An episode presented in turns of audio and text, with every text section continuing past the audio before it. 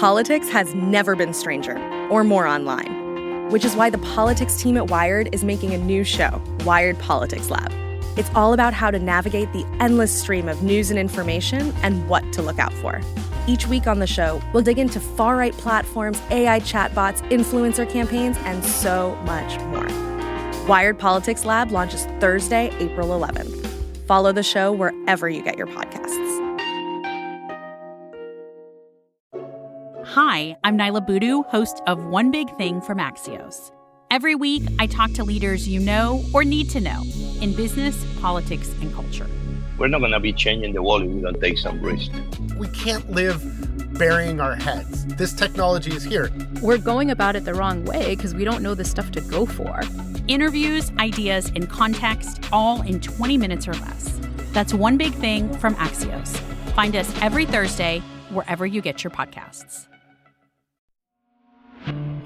Right now, our policy is we're giving $55 billion away over the next three years, which is what the United States committed. However, we have nothing in place to monitor how that money is spent. Why? Oh, we don't want them to think that we are intruding in their business. No, we should. If you are putting $55 billion in something, you had better be on guard and at least you want to understand how that money is being spent. There's nothing wrong with that. What could go right? I'm Zachary Karabell, the founder of the Progress Network, and I'm joined as always by Emma Varvaloucas, the executive director of the Progress Network. And we are hosting this podcast, What Could Go Right, which is a series of weekly conversations, sometimes with members of the Progress Network, sometimes with other people whose voices might be prominent or might be less so, but all of whom are animated by a spirit of how do we deal with the problems that we have in the world from a place of non outrage and non fear, but instead from a perspective and a sensibility of how do we solve the problems that we have? How do we look them in the eye so that we can create the future of our hopes and not the future of our fears? One area that we don't look at, we being the Western world, um, I'm American, Emma's in Athens, but you know, half American, half Greek, the Western world in general doesn't pay that much attention to Africa. And when we do, it's almost always negative. It's about political dysfunction, it's about resource extraction, it's about uh, societal either collapse or poverty or disease. It Africa as a generalizable story, particularly sub-Saharan Africa, is almost always a negative one in the Western world when it appears as a story at all. This is like a whole swath of the world that is certainly one of the few places showing still substantial population growth and also represents a substantial portion of the world that we live in and will increasingly be that in the 21st century. So, Emma, please give us the introduction of who we're going to be talking to today. Sure. So we're going to be talking to Ebenezer Obadare, who's the Douglas Dillon Senior Fellow for Africa Studies at the Council on Foreign Relations. And before joining uh, the Council on Foreign Relations, he was a professor of sociology at the University of Kansas. Lawrence. He's also a senior fellow at New York University School Professional Studies Center for Global Affairs and a fellow at the University of South Africa's Institute of Theology. So I am very excited to talk to Ebenezer about the Nigerian presidential elections and all things sub Saharan Africa. Ebenezer Obadare, thank you so much for joining us for this conversation. Thank you. So uh, let's talk first about the Nigerian elections because you are certainly an expert on that, have written a lot about that. Uh, Nigeria is the largest country in sub Saharan Africa. It's the largest country in Africa by population. And I think probably the wealthiest by GDP, just in terms of oil revenues. Um, but it's also probably one of the more dysfunctional countries in a neighborhood where there's a lot of competition for most dysfunctional. The United States, by the way, gets gets a shout out for most dysfunctional as well. So I'm not I'm, I'm not singling out Africa here. Uh, what do you make of the elections? I know that's an incredibly broad question, but I think for a lot of people might have been aware that there were elections held. Um, maybe they were aware that there was a third party or a third candidate in Obi who was seemed to have the reformer mantra oh my god this is going to be a brave new world and the youth of nigeria are going to sweep in a new breath of fresh air or at least that was some of the press and of course that didn't happen So uh, thank you for having me. There, are maybe two answers to that. Um, and my sense is always it depends on how you're approaching the election. If you are thinking in terms of just one single electoral cycle, this just concluded election, then you are obviously you have a lot to, you know, you have a lot on your mind in terms of irregularities, flaws, and all kinds of things that could have gone better. Um, does that mean the election overall is not credible? I think I'm in a minority, you know, in this, in which I still think that overall, all things considered, I think we had a credible election, an election that you know had so many flaws and wrinkles that maybe might have been avoided. But yeah, we'll, you know, I'm one of those people who say, look, we'll, we'll take it. So, but if you put the election itself, which is you know what I always encourage people to do, if you put the election in the overall context of all the elections that Nigeria has had since the inauguration of the Fourth Republic in 1999, and within the broader stream of the Nigerian political process, then all of a sudden, things don't look as gloomy as they do when you think about a single election. And I'm I'm I'm I'm saying that because I I think the worst time, probably the worst time to look at any election, even in the most advanced you know economies, is right after the election. Right when your team has lost, you're not thinking very clearly. And I'm, I'm, I'm saying that because I also I'm also into sport and all of that. But once you put that loss in the bigger context, you start thinking, well, maybe there are lessons, you know, to be to be learned here. Maybe things are not as bad. And I'm saying that because I think that once the dust settles on this, once people calm down a little bit, either on the side of those who have won the election or those who, who, who think they've lost the election, I think people will realize that the Independent National Electoral Commission, which is the body in charge of organizing elections in Nigeria, the political process, the party system, that something significant happened here, that we have a lot to, to celebrate as a country. It's important to put the election itself in the context of the material circumstances in which it was held. And what am I talking about? There was widespread insecurity in the country. You know, people feared for their lives there was a misguided currency redesign policy implemented by the Central Bank of Nigeria, which set people's teeth on, on edge. Days before the election, angry young protesters were blocking highways, were ambushing banks, were burning down banks and financial institutions in some places.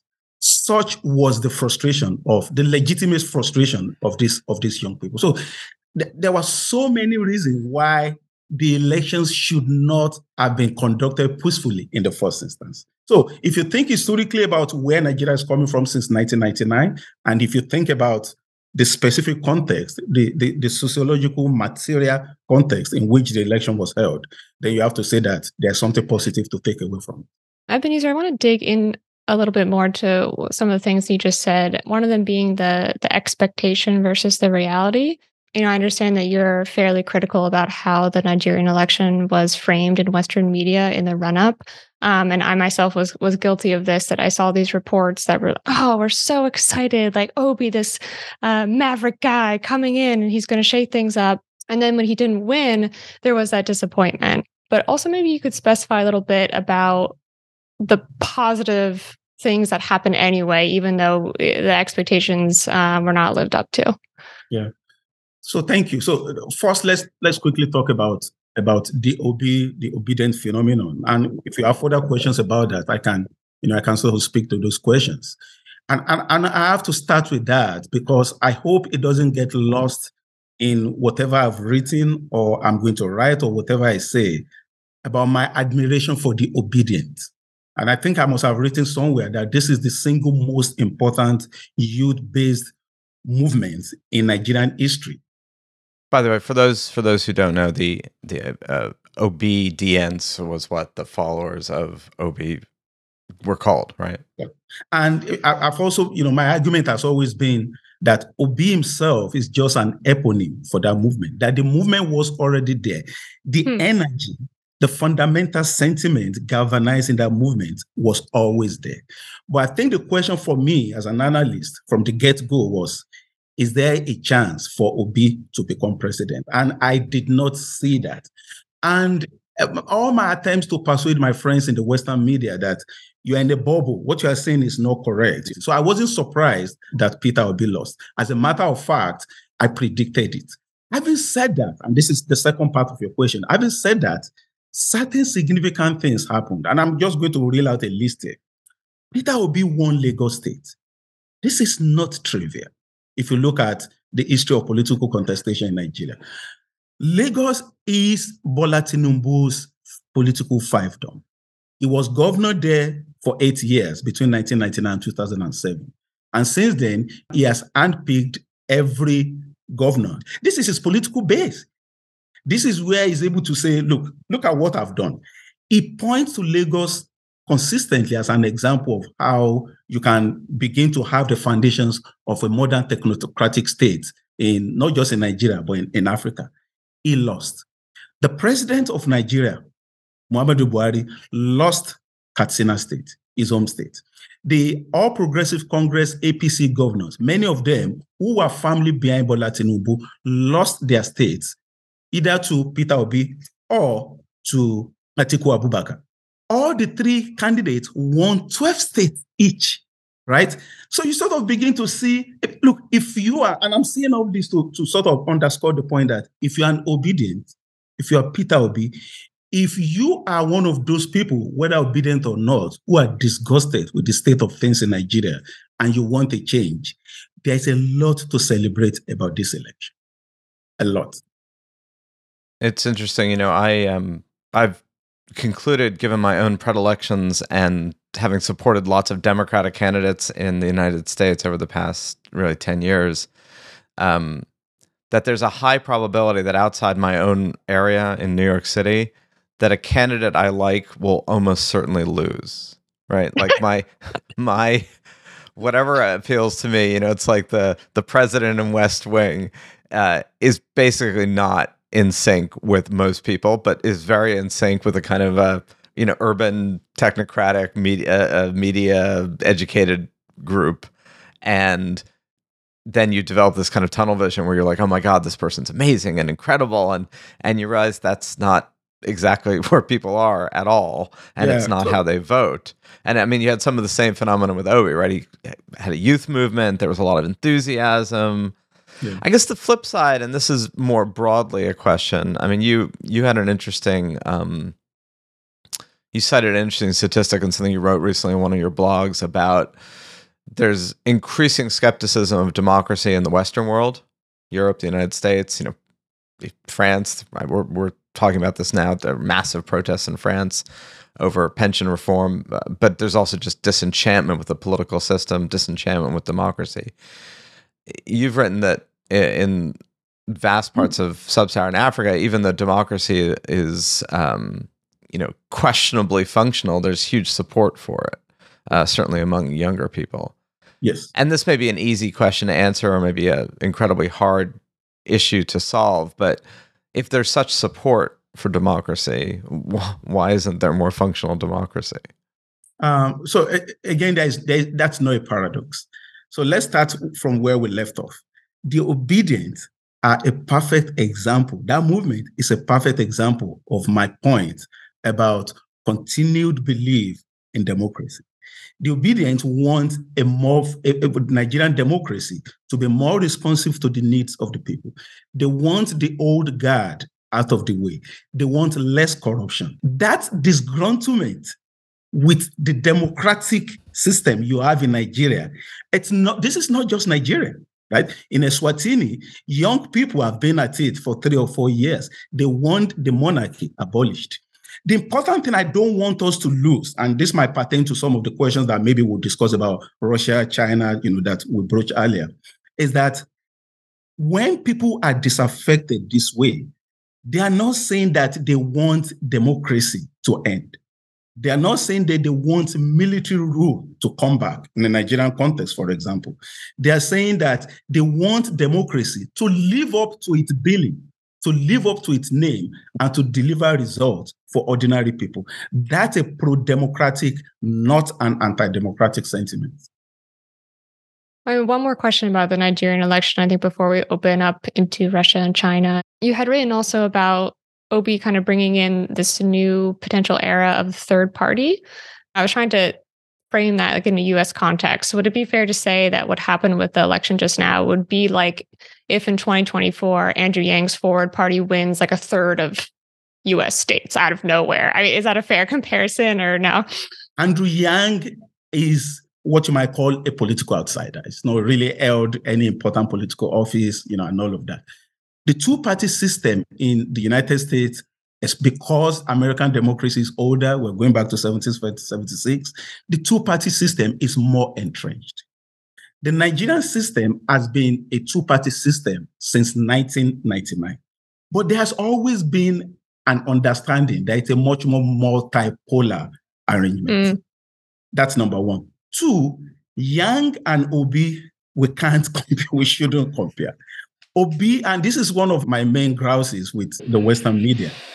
Obi is not an outsider, not by any stretch of the no, there is no way you splice the word outsider that oh, this is Peter Obi's third political party in the last decade, right? So it's a much is a, is a member of the establishment. I'm not saying that to knock him. These are just facts. And I think that part of what happened, why people like me got frustrated, was that in the hurry, people rushed to beatify Peter Obi. And in that rush, elements of his of his biography were basically deleted. And I think that you don't get a, a, a fair or a full picture of either Obi or the political party he joined you know, if you if you remove those elements of his biography. Hey, it's Emma. They say you should learn something new every day. It's good advice, but with so much to do in your daily life, how are you going to make the time to learn and stay curious about our world? Well, with Everything Everywhere Daily, you can easily make that goal an actual reality. Everything Everywhere Daily is one of the world's most popular daily education podcasts and a top three history podcast. In about 10 minutes, you can learn something new every day. The show covers history, science, geography, mathematics, and technology, as well as biographies from some of the world's most interesting people. Fans of the show are so passionate that you even work to join the Completionist Club, the group of dedicated listeners who have listened to every single one of the show's more than a thousand and counting episodes. All of the episodes are informative, interesting, and best of all, always under 15 minutes. So go ahead, learn something new every single day with Everything Everywhere Daily. Find it on Apple Podcasts, Spotify, or wherever you get your podcasts. The government of Kenya pledged to end gender based violence by 2026. The Ministry of Health in Uganda is trying to eradicate yellow fever. It's ambitious to make these kinds of pledges, but it is much harder to achieve these lofty goals. Are these leaders really delivering on these promises for women and girls? Tune into a new season of The Hidden Economics of Remarkable Women, a podcast from Foreign Policy, as reporters across Africa meet courageous women holding leaders accountable in various sectors, including healthcare, startups, and the government. Listen to Hidden Economics of Remarkable Women wherever you get your podcasts.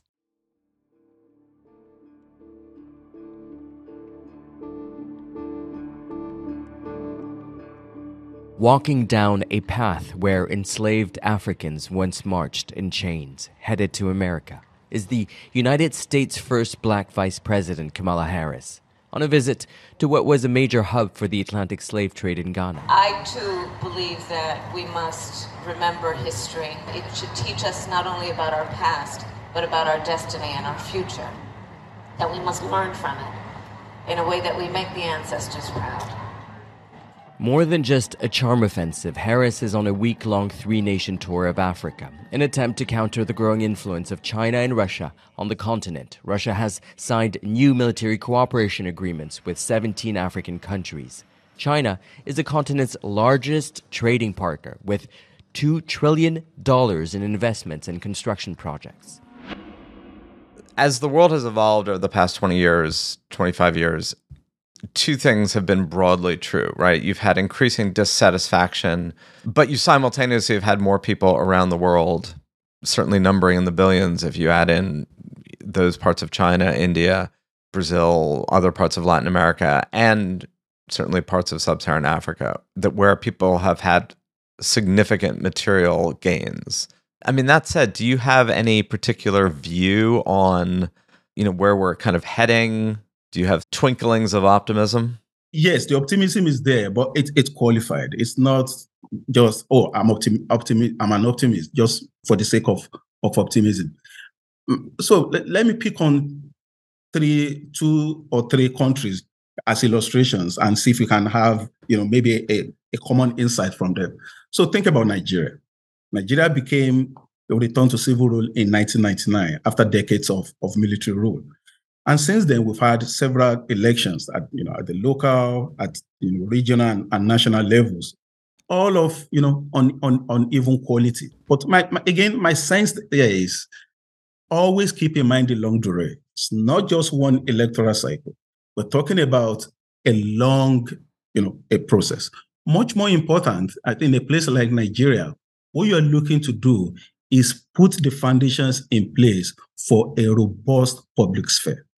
To the extent that complaints are still being heard, to the extent that people have, have the outlets to ventilate their grievances, to the extent that they continually talk about these things, what you're doing, whether you like it or not, is to be putting those foundations in place. And that's where my optimism is coming from. As long as there's no military intervention, as long as all the participants in the system allow the system to work itself out, to smooth out those wrinkles. Look, and I say that one because so there's a lot of complaint about the Nigerian judiciary, and there's a lot to complain about in the Nigerian judiciary. But well, there is no Deus ex machina that is going to come into Nigeria and fix the judiciary. To the extent that Nigerians have identified the problem with the judiciary and other central institutions of democracy, then it's up to them to fix those institutions. It takes time because a rot sets in over time. We had military rule, we've had nepotism, we have you know structures of patronage that are deleterious to the democratic system. But if you don't have the time to, to do all the things you have to do, then you're not going to get all the right answers. So current frustrations aside, I see hope that the more people are able to invest themselves emotionally and intellectually towards looking for the resolution to those to those issues, the greater chances of success the country has. So that's Nigeria. Look at Kenya. This time last year, there was a lot of apprehension about how the elections in Kenya might turn out, but there was no bloodshed, right? Only in the last two weeks, you know, there have been protests all over again. The loser of the election took the winner Ruto to court, to, to, to court. The Supreme Court, the Kenyan Supreme Court, ruled in favor of, of Ruto. And the country just continues. See, it, it, Nigeria continues to model along, Kenya continues to model along. Eh, it, you are going to have to get to a point where the, the muscles, the, the democratic muscles are strengthened. There is enough institutional memory. South Africa is, is, is, is in a different situation. I think most people will agree that since the transition to, to, to multi-party democracy um, in 1994, that the country has not been in, in a good place. The ANC has massively disappointed, and which is why you have you know people like Julius Malema, all these people outside the system saying, look, you need to redistribute wealth, you need to make the system more accountable. To this, to the extent that all those people are saying those things, what they are saying is they want the system to be more accountable. As long as nobody is saying, actually, we want to abandon democracy itself. You know, we want a version of what you have in, in Uganda, for instance, which I personally do not recommend, or you have a version of what you have in Rwanda, which I personally do not recommend because of my, my own, you know, where my own sentiments lie. I still think that the future is bright. And you know, maybe just to, to, to draw a line on, on that. Just think about if you look at the Obidient, if you look at young people demonstrating in Kenya, if you look at you know um, economy volunteers or what do they call themselves in South Africa, these are young people always between the ages of 18 and 35. It means that the more you get young people invested in the system, the more they are agitated about all the wrongs in the system, the more they want to do everything within their power to fix the system, I think the more optimism that you people like you and I should have about the continent's overall chances. Talking a little bit about the US's role in this, I'm curious where you see the US and the country's approach to Africa fitting in? Because it seems to be, and you've written about this, a bit of a, a, change in temperature or change in approach. We're recording this in early April. Kamala Harris just finished a trip there. Biden's talking about he might go to the continent, which would be the first time US president has visited since 2015. How do you see this? You see it as new and noteworthy? Do you see it as more of the same? So the, the, background to this is probably what we want to emphasize, which is the visits themselves you know, the latest being the visit by President, Vice President Harris, they're not taking place in a vacuum. They're taking place within a particular context. The, the fact that China's footprint is getting bigger on the continent, the fact that the Russian sphere of influence, especially through the Wagner Group, appears to be expanding. And the, the, the, the legitimate worry that the United States might lose ground to you know all these the, these other countries operating on the continent. And it's not just these traditional, you know, big powers. India, you know, is is is making more friends in on the continent. Turkey is making inroads. Um, these are countries that have always been there, but that have been emboldened by the fact that there seems to be this geostrategic vacuum that has emerged over the last decade or so on the continent. So where I fall on this is this. So th- th- there are maybe a couple of things it's important, and I've written about this before, it's important that the United States takes Africa more seriously, get its act together, invest in Africa, um, not just because it's good for the United States, but because it's also good for for uh, for Africa. It, it, it's a win-win. However, in doing that, we have to be extremely careful. And I say that because there seems to be a, a consensus building around the idea that in order for the United States to regain its foothold in Africa, it needs to play the Chinese game. I'm in a minority, you know, when I'm when I say that would be a mistake. Um, the United States should not be China 2.0 in Africa. The United States should do everything within its power to emphasize the ideological difference between itself and countries like China and Russia. The United States is not a perfect democracy. I've lived in the United States since 2006. I have enough evidence to illustrate what I just said. However, however, it still remains a beacon for all countries around the world that are trying to rally around the idea of fundamental human rights, political liberties, freedom for all, freedom to trade, separation of powers, all those good things again, the United States itself is struggling. And you know, again, I want to underscore that because I don't want people to think, oh, does it realize we also had January 6th in 2021? I know all those things. I know of all the things in, in, in, in American history. But for good or ill, this is still the only country that people want, people run to, you know, for soccer, for security, whenever there is danger if the United States plays the game in Africa the way China is playing it, the United States is going to lose. Because at the end of the day, people will then say, What's the difference between you and China? You're giving me money for, for infrastructure. Well, I also take money from infrastructure. And I'm, I'm emphasizing that point because, you know, pe- people then say, well, you can't be teaching African countries, you know, about, about human rights. You can't be teaching those countries about liberty. And I say, no, you should. And you have to. As I wrote in one of my recent pieces, there is nothing African about human rights abuse. The United States has and its Western allies have to approach this with exceptional moral clarity. It is one thing, look, we have to admit that we've made mistakes in the past. But you don't then go in and say, I'm just going to let you do things as you want, take all the money.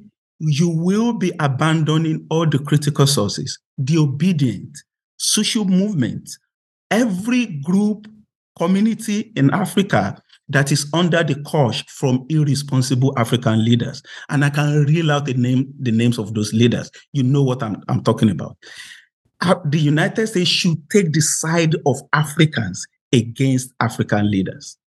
Regimes do not last.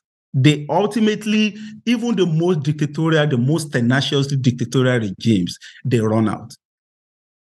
But societies continue.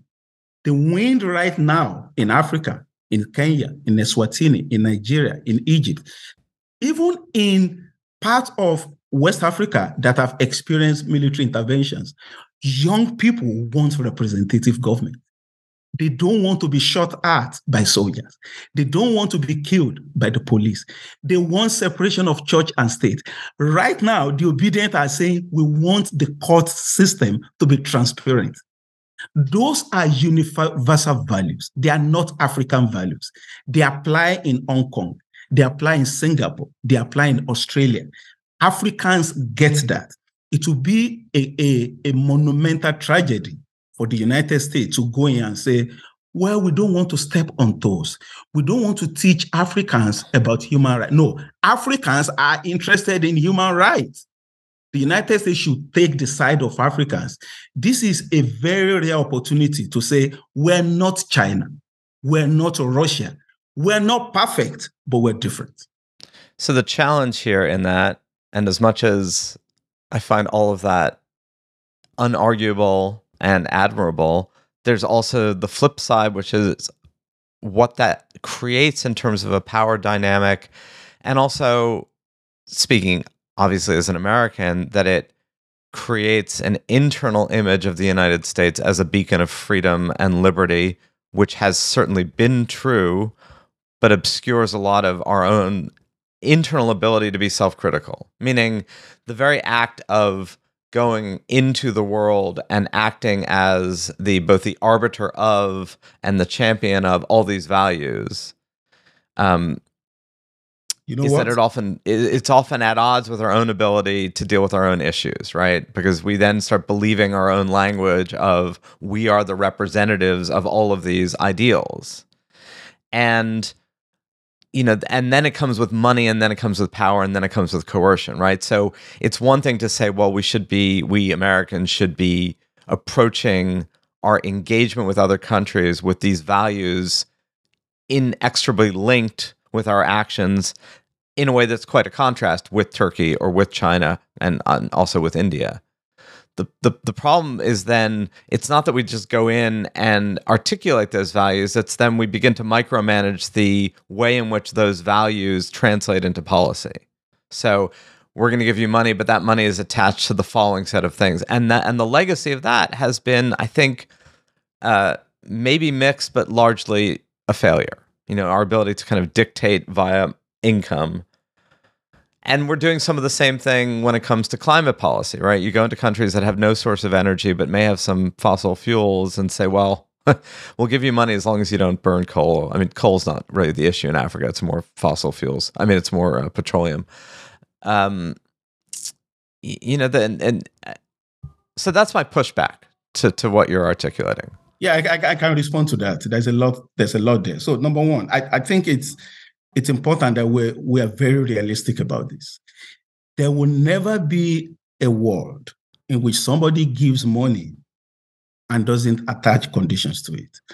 You don't go to Capital One and say, I need $10,000. And Capital One says, Give me your bank account. It's there. See you soon. that would be nice, though. I would Speaking love of that. What could go right? so I, I think you know people sort of have this notion that the United States should financially support African countries, but should demand nothing in return. You know what? I find that condescending. You only do that to kids. Oh, you want 10 bucks? Oh, yes, 10 bucks. Just, just go. There's nothing wrong with holding African leaders accountable. That's what the Obidient want. I keep coming back to that. Don't forget that. That's what people in Africa want. They need the support of countries like the United States, European countries to hold African leaders to support uh, uh to, to account. They are frustrated that China and Russia are doing business with African leaders and oiling the wheels of political patronage in Africa and you know putting resources at the disposal of African leaders and their immediate families without recourse, you know, to to to, to Africa. So so that that's number one. Number two, you know, Isaiah Berlin, the philosopher, you know, had this, had this famous saying, you know, out of the, the this crooked timber of humanity, nothing straight shall ever be formed. There's not, there are no human institutions or countries or states or coalitions that are perfect, right? And the United States should not apologize for being imperfect. However, it should also not arrogantly say, hey, well, I'm not, I'm not perfect. Okay, that, that's about it. What we should do, and this is also good for the American system, like as we continue to hold other countries accountable, that we hold ourselves accountable to, we can walk and chew gum at the same time.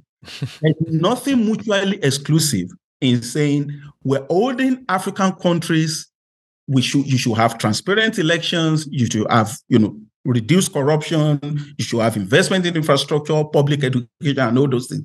Because those people can then also turn the mirror on us and say, we want you to also be true to your word and do the same thing.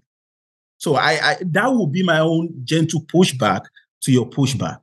Um, there's nothing wrong in insisting that if you are giving an institution, a country, a government, a leader, if you invest in a particular thing, you want to see how that money is spent. What will you say about the United States? You know, especially think about what the reaction in the United States will be that right now our policy is we're giving $55 billion away over the next three years, which is what the United States committed with, you know, from the US you know, Africa Leaders Summit. However, we have nothing in place to monitor how that money is spent. Why? Oh, we don't want them to think that we are intruding in their business. No, we should. If you are putting $55 billion in something, you had better be careful. You are better, you know, be on guard, and at least you want to understand how that money is being sent spent. There's nothing wrong with that. I have to say that was uh, that's given me something to think about in a w- with a perspective that I I have not heard stated as eloquently, passionately, and convincingly. So I want to thank you for that, and I want to thank you for the conversation. You know, again, these are um, these are not conversations I think are had as much as they ought to be. And to be fair, everybody is provincial, right? Everybody in the world is provincial and pays attention to what's going on proximate to them and not really to what's going on in the world at large. So, so to some degree, you know, Americans, Western audience, you know, we're never going to pay the attention to Africa that we pay to our local politics, our local needs, et cetera. And that's true everywhere in the world, right? That being said, I'm very glad we've had the conversation. I hope people have uh, taken something from it, and your eloquence and, and passion are most appreciated. Thank oh, you. Thank you. Yeah, first optimism, second eloquence. This is you've made my day. good, Thank good you, Ebenezer. Thank you. I appreciate it. Have a good day.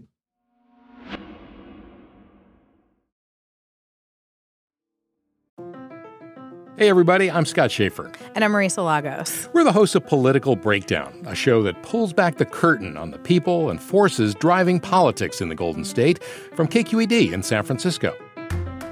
And now, ahead of the 2024 election, we are bringing you even more. More conversations with the top movers and shakers at the state capitol and in national politics. But the dyslexia was the greatest gift that ever happened to me. Nothing was rote, nothing was linear. I had to work around things, work differently, see the world differently. And I say that to young people and say, know how important your participation is. And I think it's a time for this generation to put forward new voices. More reporting with analysis. It's been a very good session for organized labor, but hot labor summer. Hot labor summer. It's turning out to be a nice fall as well. More politics with personality. I've sweat election day my entire life. Right? we, we hear that. Political breakdown daily. Every weekday, we'll break down what's happening and why it matters. With news that informs, surprises, and maybe even inspires you. Political Breakdown goes daily starting January 8th.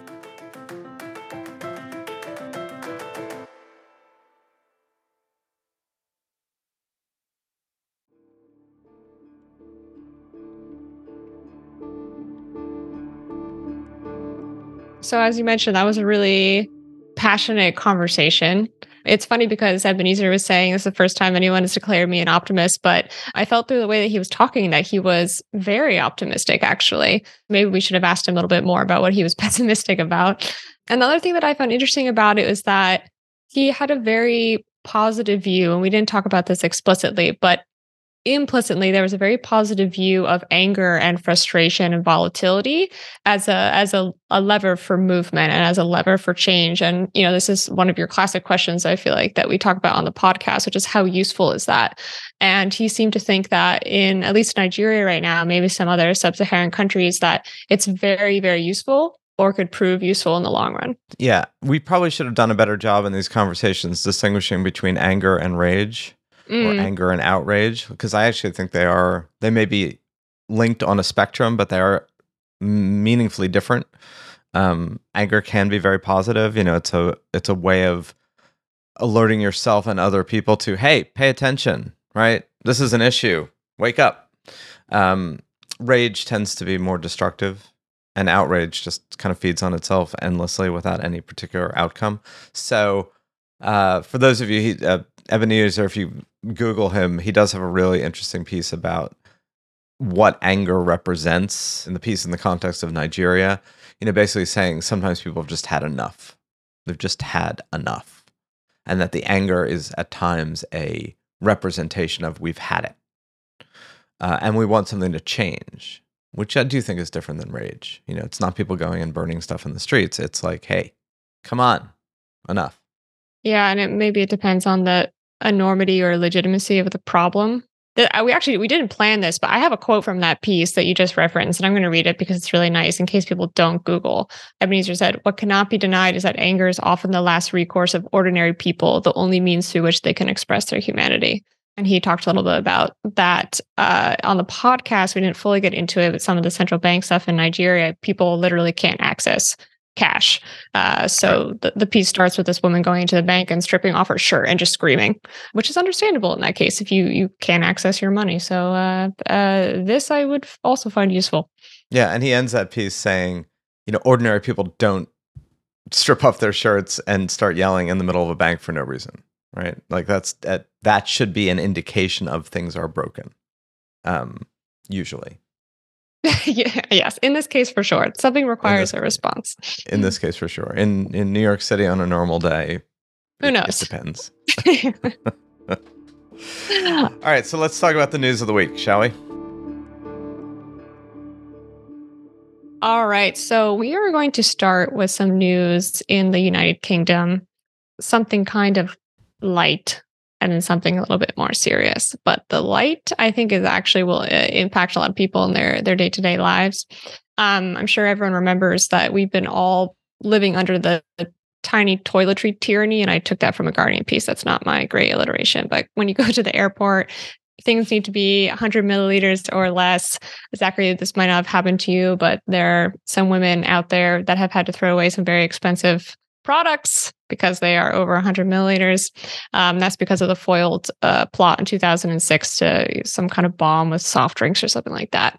So the reason why that happened is because the scanners that we've had available to us aren't able to um, scan liquid well enough. But now there are new scanners that have come out. Uh, and I've noticed this occasionally in some airports that they don't make you take liquids out of your bag anymore. And there's no requirement on the amount that you can have. So the reason why I picked this up is because London City Airport just adopted these new scanners as the first major UK airport to do so. And like bit by bit, we're probably going to see this come out around the world. But to date, only Australia and the Netherlands um, have mandated the upgrade for the scanners. So good news for sure for any listeners we might have in Australia and the Netherlands. And fingers crossed for the rest of us. Yeah, I've read that too and thought, you know, on the one hand, it's it's good to see bit by bit, moment by moment, a return to something resembling not security theater, um, mm. which has been a big critique of the global regime post 9 11, that a lot of what we go through in airports in particular um, has a theatrical quality to it, meaning we we kind of scan for threats that are highly unlikely, and we ignore a lot of threats that are much more probable. You know, someone blowing up a port or putting a bomb in a container, that goes off of a tanker and lands in the middle of a city.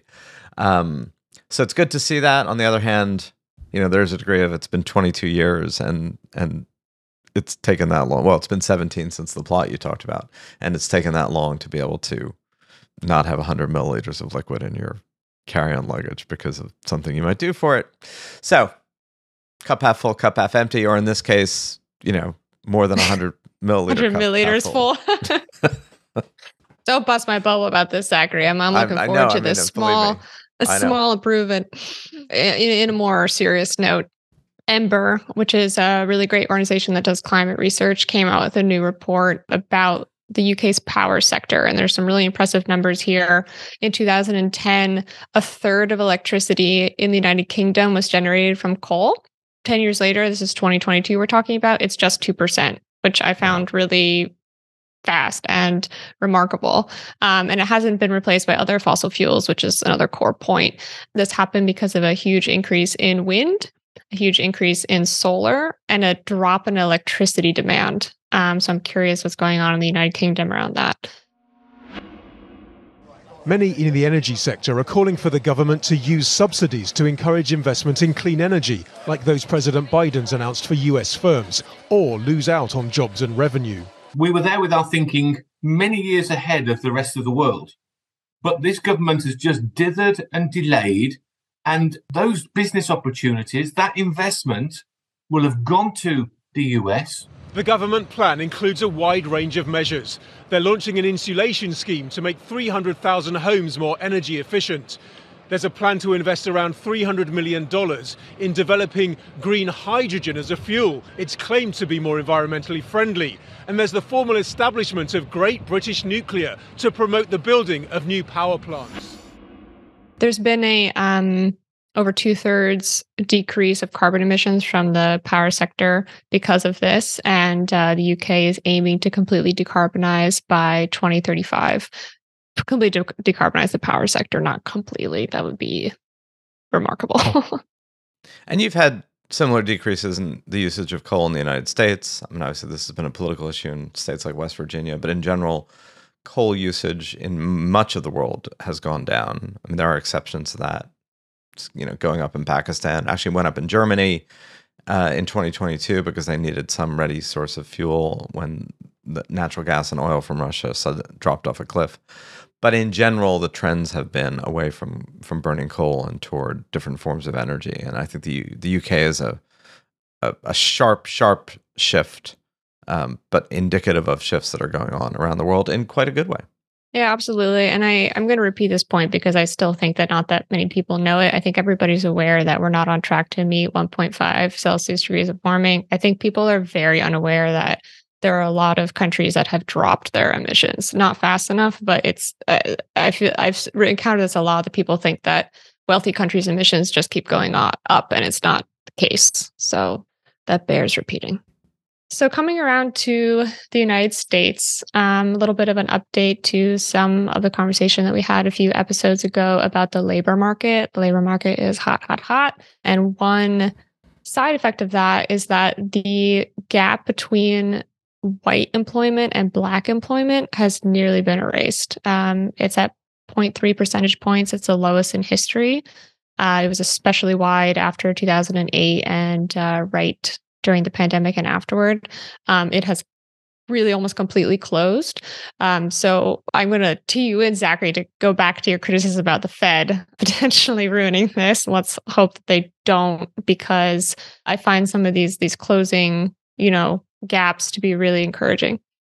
You know, the Fed uh, has a bizarre thing called the dual mandate, and I say it's bizarre because it was really added in the '70s by Congress that it, it the Fed is also responsible for full employment, and that was basically done as a nobody could figure out what to do about stagflation and high unemployment in the '70s, so they just punted and said, "Well, the Fed should do something." While Democrats are pushing to expand the Fed's mandate to address socioeconomic disparities, our next guest introduced a bill that focuses the Fed solely on fighting inflation. Joining us now, Republican Congressman French Hill of Arkansas. It's not a perfect world, Congressman. And when you think about the dual mandate, you, you don't have to think that long to realize it, they almost seem mutually ex- exclusive. It's, it's almost something that can't be done. And it, it's asking a lot of the Fed to, to try to orchestrate full employment and, and low inflation or dollar stability. I believe the 1977 Act adding full employment to the concept of sound money made their job tougher. Because if someone doesn't set the priority, then what is the priority? And I think the priority for the central bank should be sound money and therefore price stability. That being said, it is part of their mandate. And in relentlessly pursuing price stability, i.e., fighting inflation, they seem to have sort of lost the, the script when it comes to employment. And that you should you should, by virtue of that mandate, have to balance those things. And yeah, my concern is that that's been lost, that the balance is completely skewed toward inflation and price stability and completely um, downplaying the imperative of employment as a social good. The the the line that's often given in response to that is unemployment only affects those individuals who don't have a job, or maybe those communities where unemployment is high, but but prices and inflation affect everyone. So that the greater good is price stability and unemployment is a is a harm that is limited to the individuals or communities that it harms. Uh, I think that's a an awfully morally questionable argument. Mm. Uh, it's also societally and politically fraught, which Mm. because it, it it it forces you into a real world corner of we don't really care if two million people lose their jobs if inflation goes below five percent, and and then the argument is well over time it's you know inflation will erode lifestyles and quality of living far more than two million lost jobs, which which might be regained in a couple of years. I mean that's the defense of that argument. I just think that right now you're, you're losing sight of nearly full employment with moderate inflation is is a social good, not a social problem. Yeah, I, I- I find that uh, as you do, not persuasive that argument um, about it being more important to treat inflation. I mean, even just from an anecdotal sense of like, I would rather pay higher prices than not have a job. Right. Regardless of what the Fed's doing, the most recent employment report in the United States, which was released on April 7th on Good Friday, showed unemployment at 3.5%. So regardless of what the whether or not the Fed is aggressively involved in trying to bring down employment, so far that hasn't really worked. Um, it's not clear that they're going to like aggressively try to bring down employment because that would be politically totally untenable. Mm. Uh, and we, you know, at least in the United States, and this is actually true in Western Europe, it's true in a lot of the world, the bounce back from the depths of COVID in terms of global employment has been far sharper and far more robust than I think most of us would have thought, even in, you know, this time in 2021. Yeah. I, I you know, this is part of what we do at the Progress Network too, is it could have been a lot worse. And sometimes we forget to stop and, and think about how much worse things could have been. And that's definitely one where it could have been worse. So well raised. All right. So, on that note, we're to wrap up this particular episode. We'll be back next week.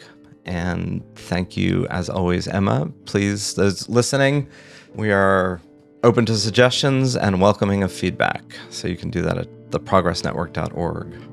Thanks, Zachary.